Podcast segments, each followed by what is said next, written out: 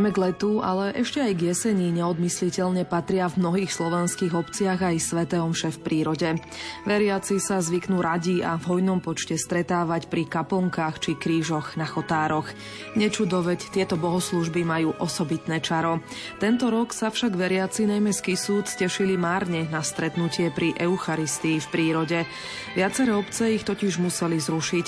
Stalo sa tak v Klokočove, Olešnej, v Korni či Vysokej nad Kisucou. Nezískali totiž povolenia potrebné na organizáciu, keďže sa nachádzajú na území s rôznym stupňom ochrany. V minulosti to niektoré obce či farnosti stálo aj masnú pokutu. Na tento problém dnes zaostríme s našimi hostiami, ktorými budú starosta Olešnej Anton Dočár, riaditeľ správy chránenej krajinej oblasti Kisuce Jan Korňan a napokon aj liturgista Peter Staroštík. Príjemné počúvanie zaostreného vám želajú hudobný redaktor Jakub Akurátny a od mikrofónu Julia Kavecká.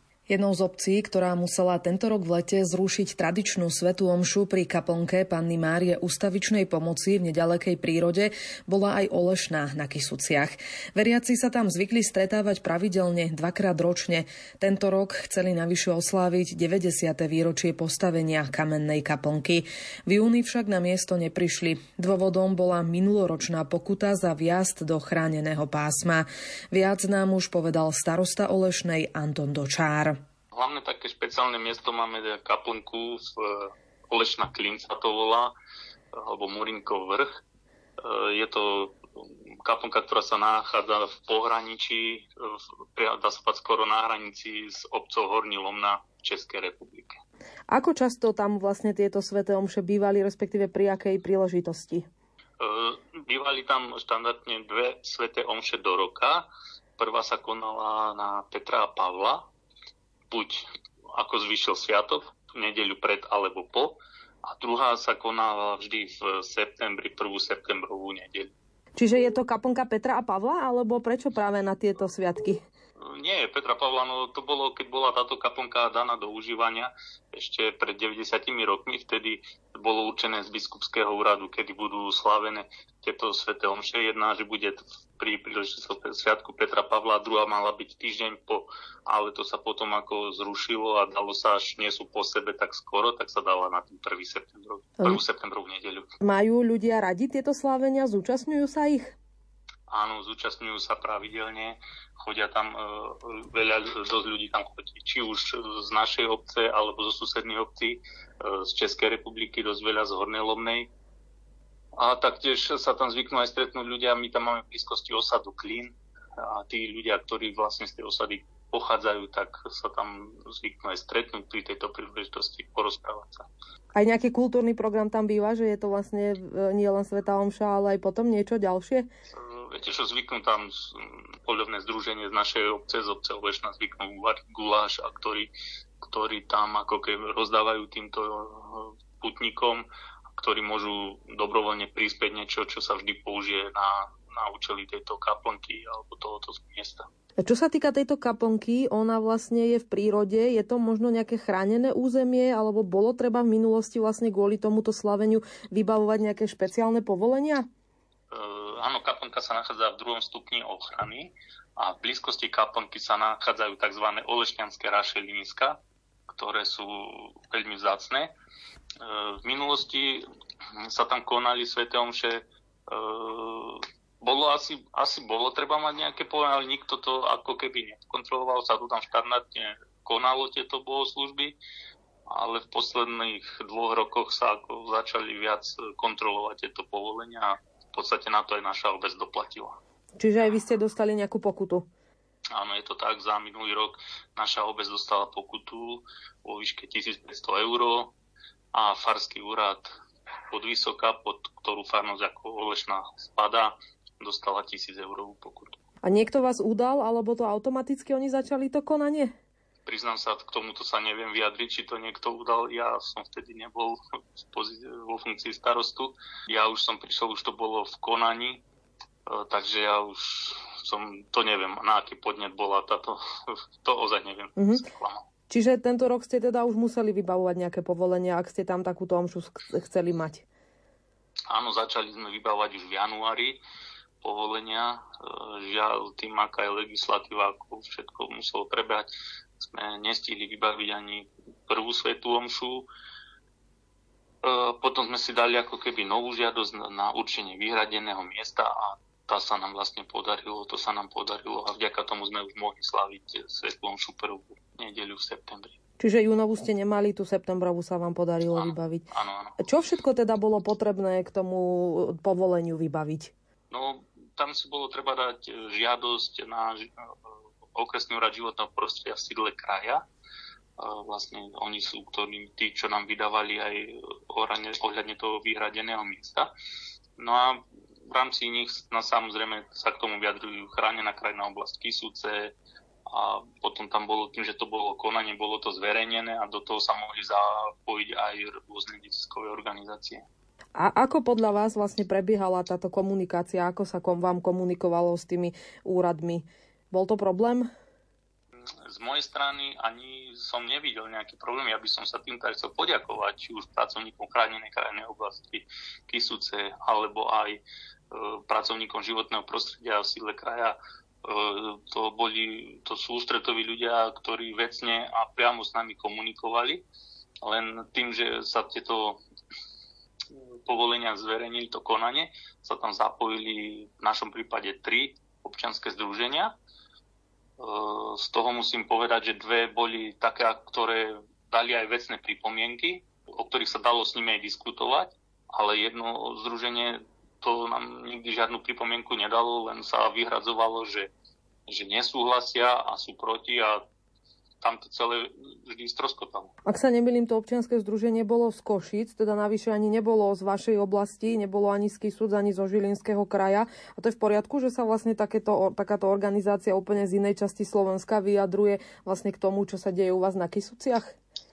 z pohľadu našich zákonov je to v poriadku. Ja tiež som toho názoru, že keď niekto niečo sa niekam zapojí a niečo pripomienkuje, mal by byť e, v prvom rade dať nejaké dôvody prečo a na základe toho si to môžeme aj na odbornej, po odbornej stránke oddiskutovať, aby to bolo všetko tak, ako má byť. A my sme sa nikdy ako obec nebranili takýmto stretnutiam a komunikáciám, aby nám nejde o to, aby bola príroda ničená alebo také niečo. Takže ozaj z môjho pohľadu je to smutné, že takéto niečo sa deje, ale žiaľ je to tak. Čiže oni nedali ani nejaké výhrady, ktoré mali, len jednoducho nesúhlasili, nedalo sa tam vlastne nejako to vykomunikovať? Nedalo sa. Nenaši, aj som hľadal kontakt a nenašli sme nikde kontakt ani na internete, mm-hmm. ani na sociálnych stránkach, takže nedalo sa. Ale s tými dvoma, áno, tam sme v komunikácii boli, tam sme si vedeli aj niektoré veci povedať. E, tam som nevidel problém, že by sme nevedeli nájsť nejakú spoločnú cestu. Mhm. Čo ste museli teda zariadiť, vybaviť na základe tých ich pripomienok, aby ste to povolenie dostali? No poviem čestne, my sme tým, že sme potom si dali tú žiadosť o to vyhradené miesto, e, tam sme ani tak nemuseli nejak e, po, pozerať na ich pripomienky, ale, ale samozrejme sme si to odiskutovali s pracovníkmi HKO Kisuce, kde, kde sme sa dohodli, že akým spôsobom, aby aj tie olešňanské rašliniska neboli ohradené, eh, ohrozené. Pardon, a, a takéto veci. Takže určite áno, to sme si oddiskutovali, ako sa tam majú ľudia správať s tým, že sme pripravení, aj sme si dali žiadosť na uh, okresný úrad životného prostredia v tom, že tam urobíme aj takú informačnú tabuľu, na ktoré tých ľudí poučíme, ako sa majú v tejto lokalite správať, lebo však nikto nemáme záujem o to, aby tam dochádzalo k porušeniu či už zákonov, ale aj uh, k ničeniu prírody. Čiže vy ste tam presne vyhradili tie miesta, kadiaľ ľudia mohli prichádzať, kde sa mohli zhromažďovať, aby nešli mimo toho ktoré, územia, ktoré ste mali povolené. Áno, v prípade konania tejto svetej omše, nakoľko sme dostali to e, bol dosť krátky čas, že urobiť to presne tak, ako bolo, tak sme tam natiahli takú ako pásku zákaz vstupu, aby tí občania proste do tej časti, kde sa nachádzajú tie rašeliniska, nemohli vstúpiť, aby aj oni, aj, aj, keď, aj v nevedomosti, aby sa nič také nestalo. Ak sa nemýlim, ale tam boli aj nejaké problémy, že ste tam mali aj nejaké kvôly, ste tam tiež dali také na tie vyhradené miesta, ale aj to niekto namietal, že, by tam, že tam nemôžu len tak proste tieto kvôly sa osadiť. Uh, áno, však namietali, ale my sme si na to dali tú žiadosť a tieto kvôli, tam vlastne boli, bolo vytýčenie z, z, spolupráci s pánmi z, z HKO Kisuce a to nebolo robené bez toho, aby sme sa na tom dohodli spoločne. Mm. A tie, tie, tieto koly sme tam osadili, dá sa povedať, je to také prírodné, nie, nie je tam nič, nič, e, čo by malo neblaho pôsobiť na túto oblasť. Čo sa týka teda do budúcna, plánujete žiadať teda ďalšie takéto povolenia na budúci rok? Už teraz nad tým rozmýšľate, teda ako to bude na budúci rok, alebo ako to chcete riešiť do budúcna? Mm, ako som už povedal, my už máme uh, určenie vyhradeného miesta, chránené krajnej oblasti Kisuce a v rámci tohoto uh, vyhradeného miesta my máme povolenie dvakrát do, roka, tam slúži tieto dve sveté omše, taktiež tam môžeme organizovať dvakrát do roka turistický pochod a tiež tam máme povolené každú druhú e, nedeľu v mesiaci e, sláviť e, slávnosť svätého Rúženca. A len máme takú podmienku, že keď ideme robiť tieto veľké akcie, tak 14 dní dopredu to máme hlásiť na okresný úrad životného prostredia. Takže áno, budeme pokračovať. Určite, či už tento rok ešte by sme chceli stihnúť jeden turistický pochod, kde sa vlastne ide len na pešo, No a určite v budúcom na jar, na Sviatok Petra a Pavla budeme chcieť tú Svetú Omšu organizovať. Čiže vy ste to povolenie, ktoré ste dostali, že vlastne nebolo len jednorázové, ale už vlastne má nejakú dlhšiu platnosť, áno, tak? Áno, to, to určenie vyradeného miesta máme vlastne bez obmedzenia. Hm. Máme ho s účinnosťou od 1. septembra 2023. S tým, že áno, ale to aj ja plne s tým súhlasím, budeme vždy hlásiť dopredu, že sa tam bude konať tá Sveta Omša alebo aj ten turistický pochod, aby boli orgány upovedomené, že sa tam bude robiť. Radio záhrady,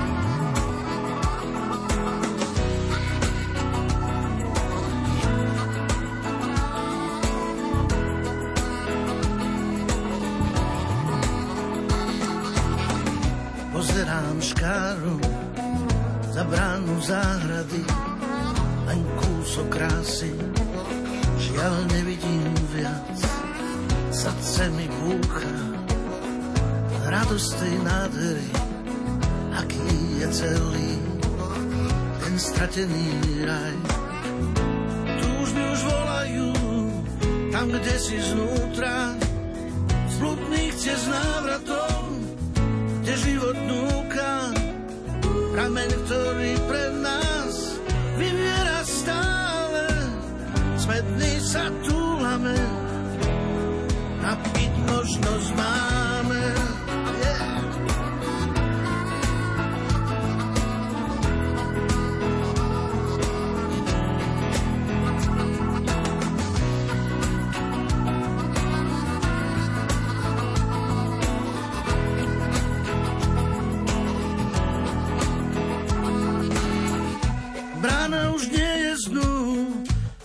kľúčom zavretá, môžem vždy vstúpiť, ak prekonám strach, na tvári úžas, krajina odkliatá, so všetkými ma víta, i samotný kráľ, túžby už volajú, tam, kde si znútra, cest k návratom, kde život núka, pramen, ktorý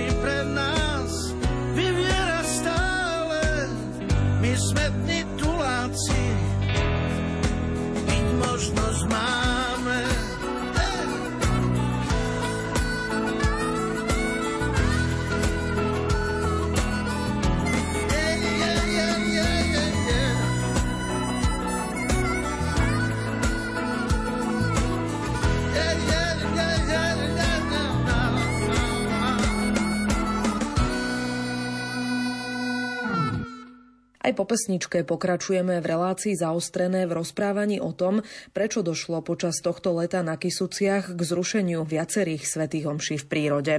Obce, respektíve farnosti, totiž potrebovali na ich organizovanie povolenie od okresného úradu, keďže sa nachádzajú na území s rôznym stupňom ochrany.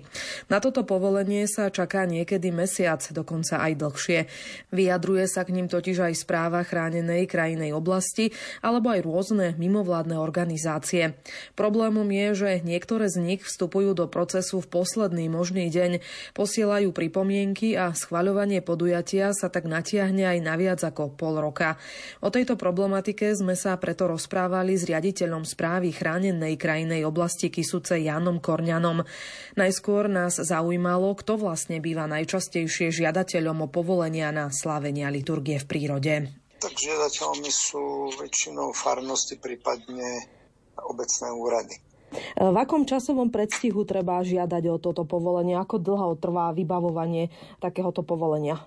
To nezáleží od nás, záleží to od orgánov štátnej správy, ktorí majú kompetenciu vydávať tieto povolenia. My sa k tomu ako odborná organizácia e, Ministerstva životného prostredia vyjadrujeme. E, čo všetko musí dokladovať ten záujemca o organizovanie Svetej Omše v prírode? Či to je tiež otázka na okresný úrad? Čiastočne áno, pretože on je ten rozhodujúci, ktorý vydáva e, výnimku, povolenia a tak ďalej. S tým, že my požadujeme, aby tam bolo uvedené samozrejme miesto, kde sa to má konať, prístupové komunikácie, termíny, kedy sa majú konať e, a, a tak ďalej, hodiny, a tak, lebo my tam potom dávame určité podmienky, záleží to od miesta, kde sa tá omša koná, v ktorom území, v akom stupni ochrany a tak ďalej. A podľa toho sa stanovujú podmienky, za akých sa môže tá daná akcia konať. Nemusia to byť len sveté omše, to môžu byť turistické pochody, nejaké hromadné akcie aj iného charakteru. Uh-huh. To bola vlastne moja ďalšia otázka, že čo všetko sa posudzuje pri takomto rozhodovaní o udelení povolenia na takéto rôzne podujatia? Tak je to predovšetkým e, stupeň ochrany, v ktorom e, sa daná akcia má vykonať. No a koľko tam e, je plánovaný počet účastníkov, ako sa tam chcú približovať, koľko je tam predpokladaný počet aut, ktorými sa tam chcú e, dostať napríklad na tvar miesta. Väčšinou ale ide o miesta, ktoré sú v lesnom prostredí, v prírodnom prostredí, kde e, účelom tej akcie, alebo keď sa bavíme o svetých omšiach, tak by mala byť aj nejaká tá púť, čiže e, my aj dávame do podmienok e, obmedzené počty aut pre organizátorov, ktorí potrebujú tam zabezpečiť nejaké priestory, ja neviem, oltár, stoličky alebo nejaké takéto veci prípadne nejaký altán pri daždi a, a tak ďalej a tak ďalej. Takže dávame, dávame tam obmedzované nejaké podmienky s tým, aby tam ne, nešlo príliš veľa aut, tak to poviem jednoducho. Mm-hmm. Aby tí ľudia sa tam aj na to dané miesto prešli. A podľa čoho vlastne určujete tie počty? Podľa lokality, aké má kapacitu, aké je tam prírodné prostredie. Niekde nie je možné ani tie autá parkovať na vhodných miestach, čiže bez toho, aby tie autá chodili po lesnom prostredí, prípadne lúkach a tak ďalej, pretože tie e, pietné miesta alebo kaponky alebo e, kríže a tak ďalej, kde sa konajú tie omše, sú v rôznych územiach. Dokonca máme aj e, miesto jedno, ktoré bolo aj v minulosti pomerne mediálne uh, známe alebo nejak rozporované, tak uh, je v území Natura 2000. V akých prípadoch vy možno najčastejšie vydávate zamietavé stanovisko k tejto žiadosti o konanie takejto svetej omše v prírode? Ja pracujem v štátnej ochrane prírody už ani neviem presne, ale okolo 40 rokov a ne, nepamätám si, že by sme nejaké takúto omšu zamietli mm-hmm. počas celého tohto obdobia, ktoré pracujem. Čiže vždy sa viete v podstate dohodnúť s tým, s tou obcov alebo farnosťou na tých podmienkach, ktoré musia splniť, čiže nie, nie je s tým nejaký problém. Áno, presne tak. Čo sa týka vlastne tých žiadateľov, ktorí žiadajú o tú svetú omšu, oni môžu vstupovať aj do toho konania e, v rámci toho vybavovania e, tej, toho povolenia a vstupujú do toho ako účastníci? To vám neviem povedať, na to vám vie odpovedať e, príslušný úrad, ale oni konzultujú častokrát tie podmienky, pýtajú sa a tak ďalej. My s nimi radi komunikujeme, pretože eh, našim cieľom nie je nejakým spôsobom ich eh, hatiť alebo im robiť problémy v tom uskutočňovaní tých omší, ale proste hľadáme cestu, ako im to umožniť, ale aj za splnenia podmienok, ktoré E, budú vyhovujúce aj pre záujmy ochrany prírody a ochranu prírodného prostredia. Kto ďalší ešte vstupuje do tohto konania? Kto sa k tomu vyjadruje?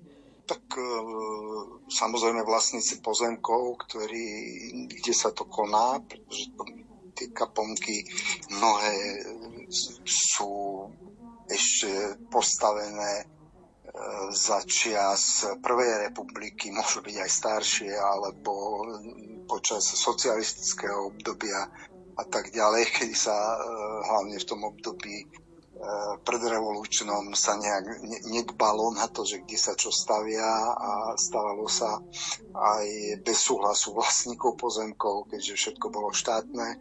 Takže e, v súčasnosti ale už každý kus zeme väčšinou má nejakého vlastníka, tak ten zo zákona sa samozrejme vyjadruje k týmto aktivitám. Bývajú to, môžu to byť obce, bývajú to častokrát aj štátne lesy, vyjadrujú sa príslušné polovné združenia a polovné združenie vlastne občianske združenie a ďalšie občianske združenia, ktoré si vyžiadali právo vyjadrovať sa k týmto aktivitám. Uh-huh. Ak to môžete vy povedať z vášho pohľadu, práve tieto organizácie vlastne boli aj na Kisúciach problémom, že vstupovali do toho konania a mali rôzne pripomienky, pre ktoré potom vlastne tie obce, respektíve farnosti nedostali to povolenie. Ako vy vnímate takéto ich konanie? Ja akože to vidím ako nejaké, som povedal, nedorozumenie a nedostatočná komunikácia medzi tými žiadateľmi a pravdepodobne občianskými združeniami, ale nechcem za nich hovoriť. Je to ich e, parketa, ich parketa na vyjadrenie. A čo sa týka toho rozhodnutia, respektíve povolenia, dá sa potom vlastne voči nemu odvolať, respektíve ho nejako zvrátiť, ak je negatívne? Tak oni sa môžu samozrejme odvolať, ale je to, neviem o tom e, nejak, že by sa odvolávali o tých prípadoch. Teraz je dosť veľký boom, tak by som povedal, tak, e, aj so žiadosťami o tieto e, uskutočňovanie týchto plánovaných akcií, ale zatiaľ, že by sa niekto odvolával, teraz si nepamätám. Je to možné, ale nepamätám mm. si. Čiže je viacej tých akcií takýchto viacej teraz ako v minulosti? Čomu to pripisujete? No je to zvyšenej kontrolnej službe e, dobrovoľnej stráže prírody. A vy keď vydávate takéto povolenie, tak je to len jednorazové povolenie na jednorazovú akciu alebo má nejakú dlhšiu platnosť? Vo väčšine prípadov ide o akcie, ktoré, kde dávame dlhšiu platnosť. A ak ten organizátor nerešpektuje rozhodnutie, ktoré dostane, alebo respektíve možno si ho vôbec ani nežiada, napriek tomu organizuje nejakú akciu, aké pokuty mu hrozia? Tak tam záleží od okolností, že čo všetko, v akom území, v akom stupni ochrany, či došlo k poškodeniu chránených druhov, chránených druhov biotopov, e, e, narušenie kľudu, prípadne chránených druhov živočíchov a tak ďalej. Čiže tých, tých by som povedal priestupkov, e, počas, ktoré, počas toho akcie e, mohli vzniknúť, môže byť celý rád a na základe toho aj potom e, príslušné orgány môžu tie pokuty ukladať. Štátna ochrana prírody priamo akože pokuty neukladá na to je Slovenská inšpekcia životného prostredia. Okresné úrady a tak ďalej. Na záver možno ešte, keby ste dali také odporúčanie vy z vášho pohľadu pre starostov, primátorov alebo farnosti, teda, ktoré sa chystajú takéto niečo organizovať, tak ako postupovať? Určite treba sa kontaktovať s príslušným e, okresným úradom, prípadne s pracoviskami štátnej ochrany prírody a e, podať žiadosť na dostatočnom predstihu, pretože je to proces, ku ktorým sa môže vyjadrovať dokonca odvolávať a tak ďalej. Napríklad tie občianske združenia, ako to prebehlo v rámci tohto roku, konkrétne územnej kompetencie správy krajiny krajiny oblasti Kisuce. Takže dostatočnom predstihu si podať žiadosť, prípadne si ju odkonzultovať buď na okresnom úrade, odbore starostlivosti o životné prostredie, alebo na správe chránenej krajiny oblasti, kde čo by tam v tej žiadosti všetko malo byť. A to my bez problému takéto konzultácie poskytujeme. To bol riaditeľ správy chránenej krajinej oblasti Kisúce Jan Korňan. My sme sa snažili osloviť aj dve mimovládne organizácie, ktoré sa rovnako vyjadrovali k niektorému z povolení pre kisúcké obce na konanie svätých homší v prírode. Na naše opakované maily ale neodpovedali.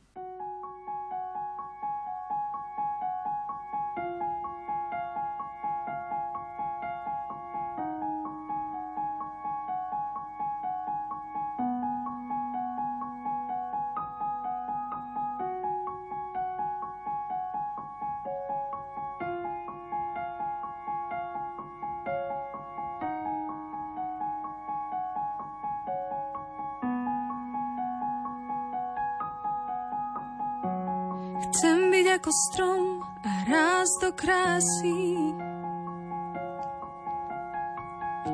Byť sladká ako med a ním potrieť si boľavé časy.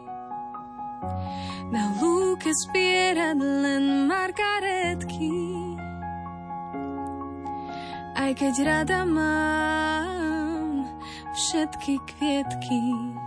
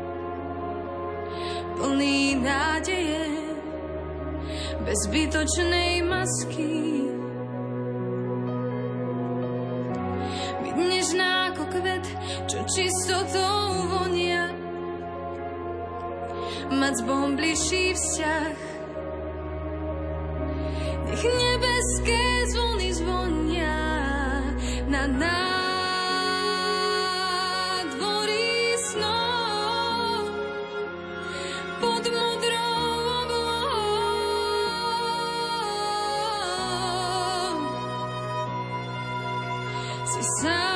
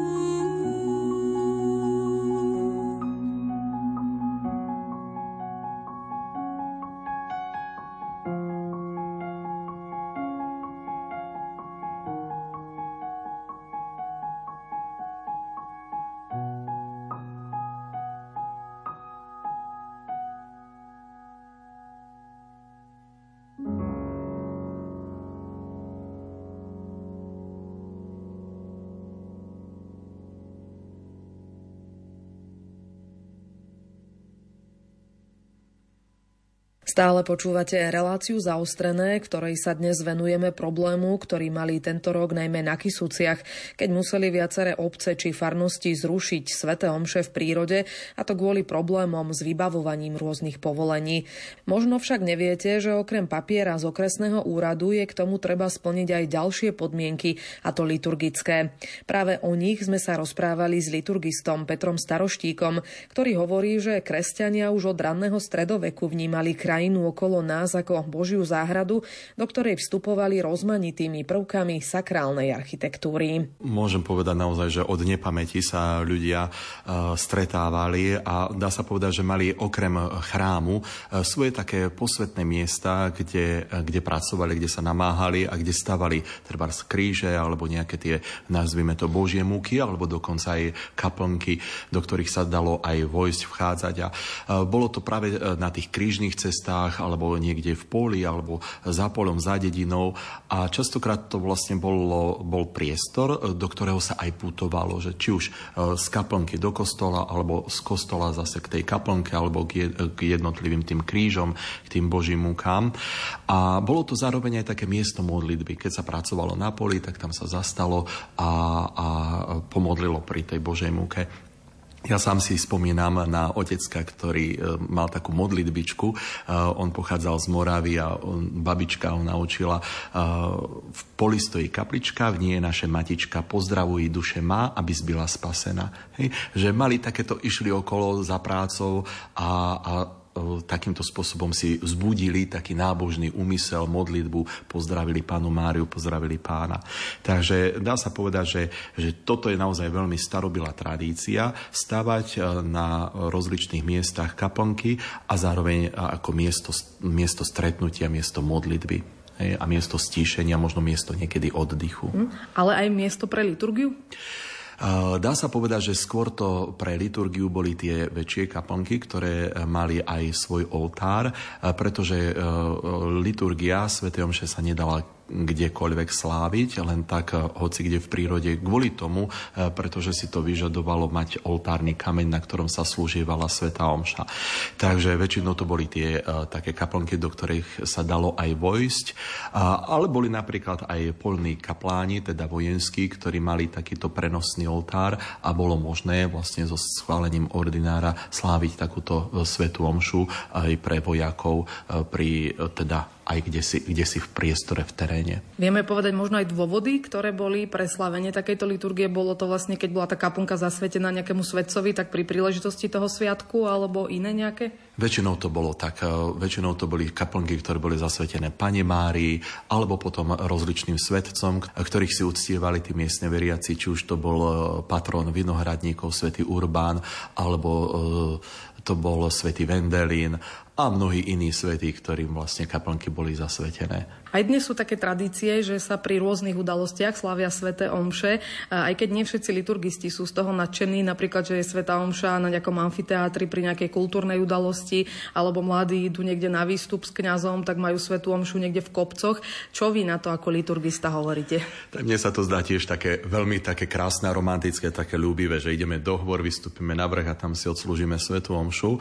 Môže to poznášať ducha, ale uh, asi nie je to celkom to najsprávnejšie riešenie. Ja aj osobne si myslím napríklad, že, že e, netreba celkom spávať vždy svetom aj s rozličnými kultúrnymi podujatiami alebo, alebo nejakými farskými akciami, ako je napríklad farský ples, že začína svetovom a tak ďalej. Že treba vedieť rozlišiť, že Sveta Omša to je to pre nás to najvznešenejšie, najposvetnejšie, e, to, to je taký vrchol nášho kresťanského života a potom sú nejaké tie naše kultúrne, spoločenské akcie, ktoré vlastne tiež majú svoj dôležitý rozmer, ktoré patria do nášho života, ale že nie, nie je to nevyhnutné to celkom spájať dokopy.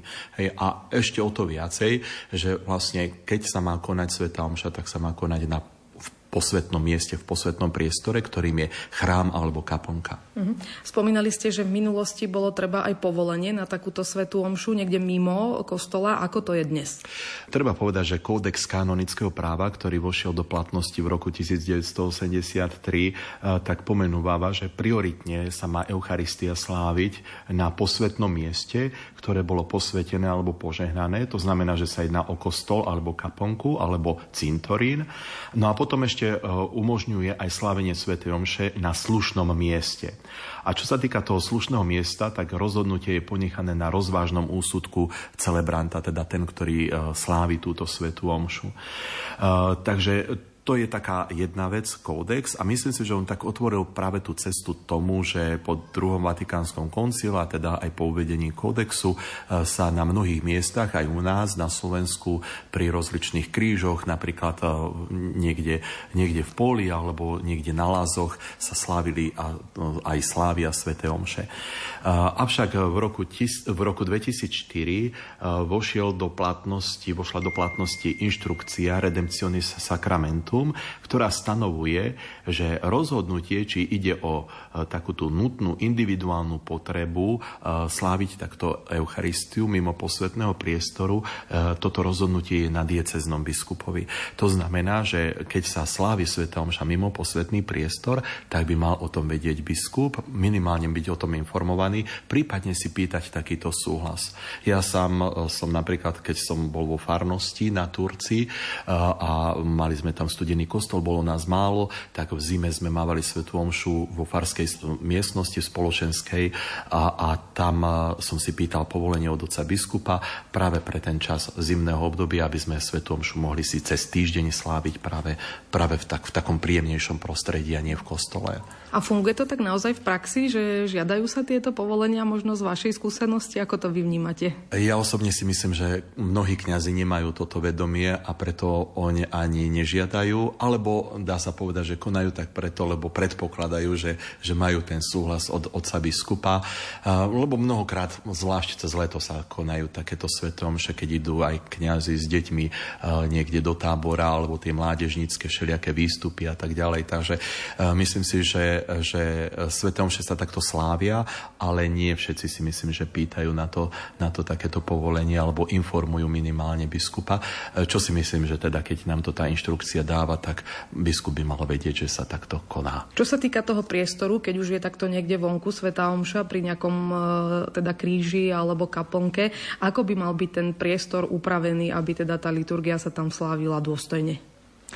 Eh, ešte možno, že by som povedal, že eh, vôbec eh, vysluhovanie sviatosti predpokladá ešte jednu takú možnosť a to je slávenie Sv. Omše pri chorom v dome, v domácnosti, kde to vlastne dá sa povedať, že umožňuje aj kniha, ktorá sa zaoberá sviatosťou pomazania chorých a vlastne tam je to presne tiež tak. E, a takisto aj kdekoľvek sa slávi Sveta Omša, je potrebné zachovať všetky liturgické predpisy, k tomu, ktoré k tomu patria.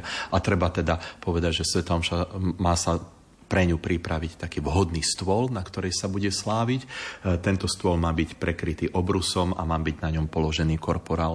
No a samozrejme, že k tomu potrebujeme aj tie liturgické náčinia, ale to vždy kňaz už vie, že teda kalich, paténu a všetko, čo tomu treba, liturgické knihy, takisto sviece, kríž by tam mal byť, pretože sa jedná o obetu kríža, takže vlastne on nám tam vždy vlastne pripomína túto obetu. A čo sa týka rúcha kňaza, mal by vždy mať rúcho pri vysluhovaní ani takejto svetej omše, keď to je teda mimo kostola?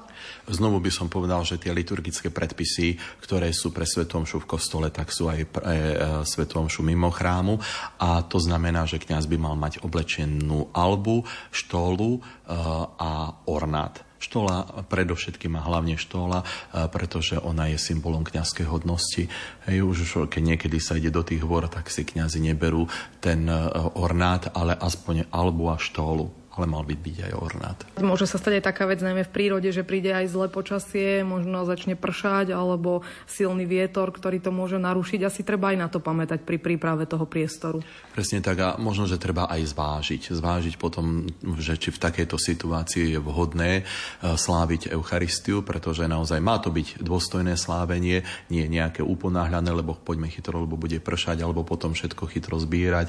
Je, je to, môžu treba predvídať to, že môže sa stať niečo nie dobré, e, čo môže nám aj, e, alebo teda čím môžeme Eucharistiu zneúctiť. Keď už sme teda boli aj pri tom oblečení e, kňaza, ale možno keby sme sa pozreli aj na veriacich, keď teda je takto Sveta Omša pri nejakom výstupe, napríklad turistickom alebo niečom podobnom, alebo je teda niekde e, v prírode, pri kaponke, pri kríži, tí ľudia, ktorí na tú Svetú Omšu idú, čo sa týka ich oblečenia, malo by byť prispôsobené tomu prostrediu alebo tej udalosti viac?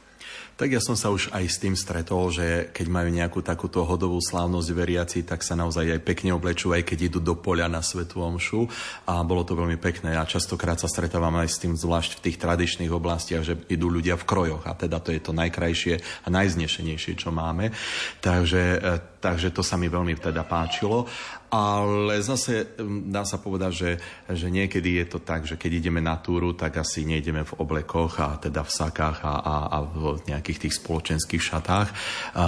A napríklad ja mám z toho tiež taký milý zážitok, poviem to pri, tak osobne, že napríklad v zimnom období mnohí veriaci v nedeľu večer, keď schádzajú z Donovalu z lyžovačky, tak sa zastavia na Svetu Omšu a prídu na ňu v šušťákoch. Ale ja som rád, že prišli sláviť Eucharistiu ešte na záver toho dňa, ako, ako by byť také vyvrcholenie celého toho, toho relaxu, ktorý, ktorý si dopriali počas dňa. Takže len aby v tom bolo slávený pán, tak by som povedal. Ale pre mňa je takým vzorom, alebo teda také veľmi také povzbudenie e, v tých južanských krajinách, napríklad v Chorvátsku, v Taliansku, tam vidíte, ako sa tí ľudia vedia pekne obliec, keď idú do chrámu, nech je akékoľvek počasie a majú tam nie ako u nás 28-32 stupňov, ale aj niekedy trošku viacej a idú vyobliekaní, niekedy naozaj v tých e, oblekoch, saka oblekách a ženy tiež krásne vyobliekané a nemajú problém s tým, že je teplo. Hej, takže niekedy asi treba zhodnotiť práve to, že, že uh, je tu ten posvetný čas stretnutia s pánom, uh, ktorému dávam dôležitosť aj návonok svojim oblečením. Teraz je aj taká móda, že mnohí mladí by chceli uzatvárať aj sobáše uh, v prírode. Niektorí teda by chceli mať takto aj cirkevný sobáš uzatvorený. Možno nie všetci nechápu, prečo to nie je možné. Tak skúsme to vysvetliť? Alebo ak to je možné, tak prečo? Ja by som to znovu tak povedal, že je to e, posvetný úkon a vyslovenie sviatosti a tam je výlučne napísané, že kde a za akých okolností, máme to v kódexe napísané kanonického práva, že, že je možné e, sláviť e, sviatosť manželstva. A má to byť teda vo farskom kostole, má sa to konať teda chráme na posvetnom mieste a teda ak to už nie je farský kostol, tak aspoň teda ten chrám a posvetné miesto. E, takže e, pri nejakom dube alebo niekde na lúke, pretože sa nám to tam páči, alebo vo vode, alebo, alebo vo vzduchu, alebo všeličo možné sa ľudia chcú inšpirovať všelijakými tými uh, filmami a ja neviem akými správami uh, z, z televízie, z Ameriky a neviem skade, uh, tak uh, je to nie celkom možné. To určite aj tie, ktoré sú uh, v tom zahraničí, nie sú to katolické sobáše, ale buď protestantské, alebo, alebo civilné. Hej, e, katolická církev má na to svoje pravidlá. Niekedy je ten posvetný priestor aj v prírode. Hej, ako napríklad my tu v Banskej Bystrici máme na Kalvárii kostolik, kde je to vlastne taký, dá sa povedať, že aj otvorený priestor a, a je to istým spôsobom chrám s nebeskou klembou, hej, ale vrajím, e, nemôže to byť hoci kde. Keby sme to teda celé na záver shrnuli, vaše odporúčanie je teda snažiť sa tú svetú omšu naozaj slaviť v kostole a všetky tie ostatné veci teda mimo kostola.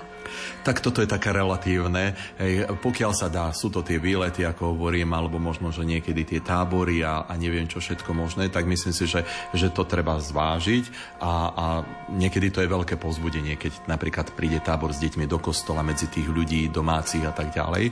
Hej. A zase na druhej strane, keď sú to tieto také púťové sveté omše do prírody a, a že vlastne naši predkovia tam chodili, hej, e, je to patrocínium možno, že nejakej tej kaplnky, hej, tak e, tak tam myslím si, že je to zase taký priestor, e, kde, kde tá Sveta Omša sa môže sláviť. Je to veľkým obohatením aj pre to spoločenstvo tých veriacich, aj pre pútnikov.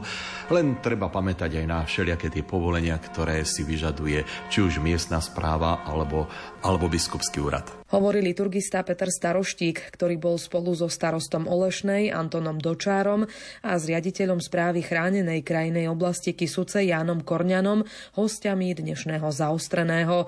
Za pozornosť ďakuje aj Julia Kavecká. Pekný deň ešte a do počutia. thank you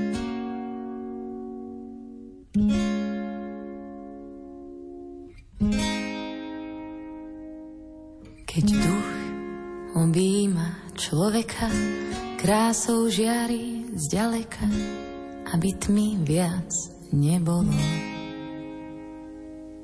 Aj les cestu pripraví, sklonia hlávky púpavy, keď už kráčaš okolo. Ty si oheň, čo aj tmu zažne, presvedcuješ srdcia vážne, rozkazuješ kráčať horám, môj hlas na púšti zvolá, baránok, čo hriechy sníma, v živej vode obmil si ma, ak je môj svet príliš malý, unášaj ma ponad skaly.